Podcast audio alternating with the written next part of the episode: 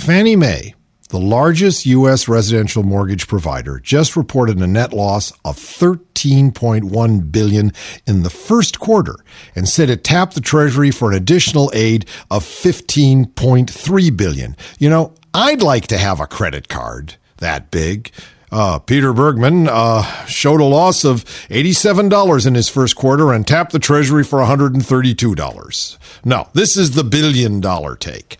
Its regulator, the Federal Housing Finance Agency, has asked for eight point four billion dollars more before June thirtieth from the Treasury for Fannie Mae to eliminate its net worth deficit as of March thirty-first. With that draw, Fannie Mae will have received eighty-four billion dollars in federal aid. Now, these are the people that hold most of the mortgages. These are a quasi-governmental organization, and they are flat broke. The company said it expects default rates and credit-related costs to remain heightened this year, with housing still weak, saying there is a significant uncertainty as to our long-term financial sustainability. Man, if I said that to the bank, they wouldn't give me a penny's worth of credit. In other words, they're going bankrupt because the housing market sucks. All this talk of the great return from the recession is just so much B S.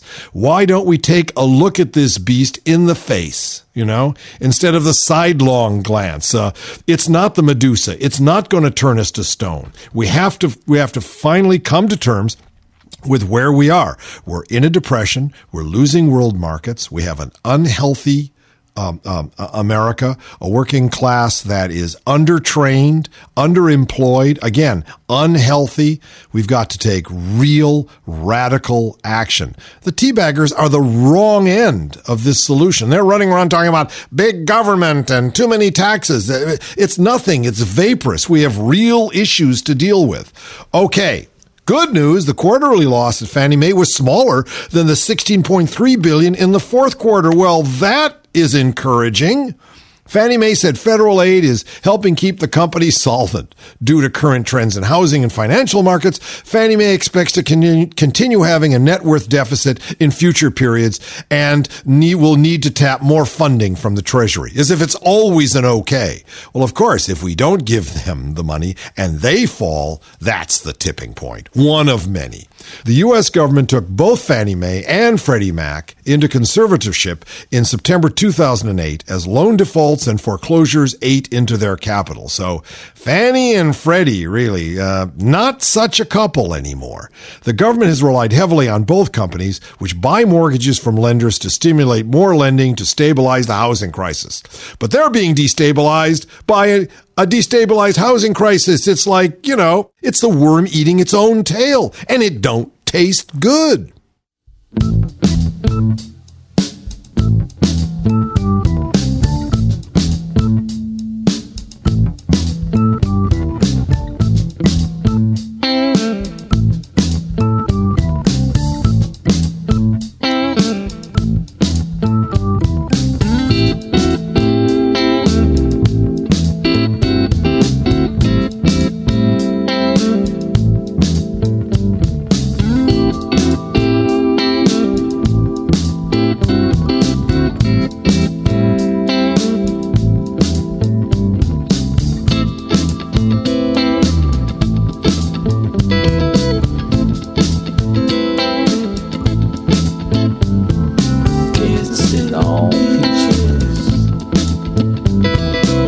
So they can teach us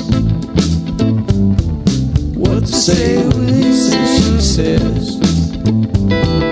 Monkeys are just racist. What makes the hall matter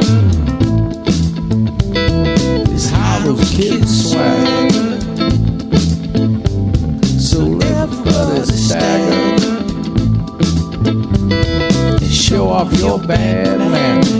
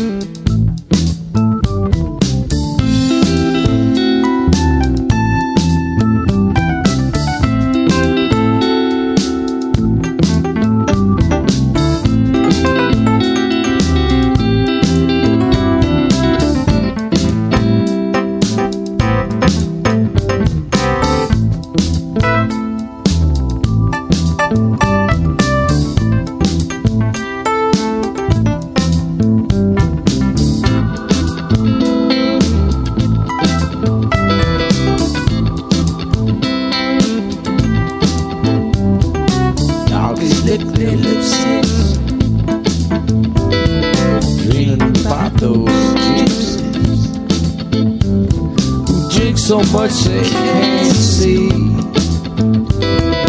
underwear so fancy. What makes a hee-haw mouth? It's how those kids swag. So everybody stagger and show off your bad manners. I can't hide my trouble mind from you. I can't hide my trouble mind from you.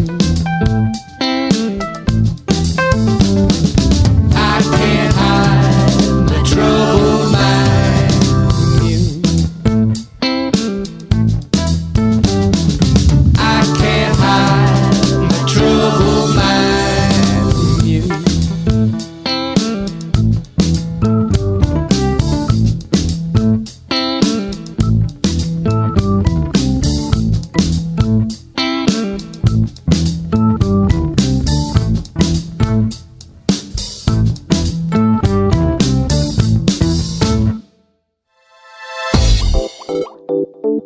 Well, David, I gotta say again, you know, it's really nice to be able to do this show with you and, and feel good in the midst of all the Yiddish expression is mishigas. Oh, I thought it was uh, tsukas or... No, tsuris. Tsuris, that's what no, it is. No, tsukas is the, is the harvest festival. Oh. I'm filled with all this harvest festival. No, it's too early in the year for that. Yeah, well, it's never too early in the year for, for mishigas and tsuris. Uh. And, you know, we are beginning to pick up some real momentum here on Radio Free Oz. There's a thing place called Podcast Alley. You go up there and you can find something like eighty thousand people with five hundred thousand podcasts, and we've gone up and we're number thirteen all over. Hey, absolutely, number, number thirteen, thirteen with the bullet. With a bullet, we're under the comedy section. Uh, you can go in and you can vote for us. You know, if, if you, you don't even have to be a legal, documented uh, web browser.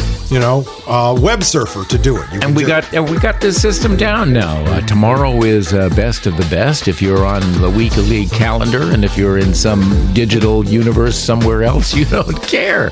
But it does matter to us because we do come to the end of the uh, end of the week. And we get a chance to look back and see what we really, really liked. Yeah, we were under the under the water with Lloyd Bridges. We were over the dam with uh, with uh, what's her name, Brunhilde, the, from Germany.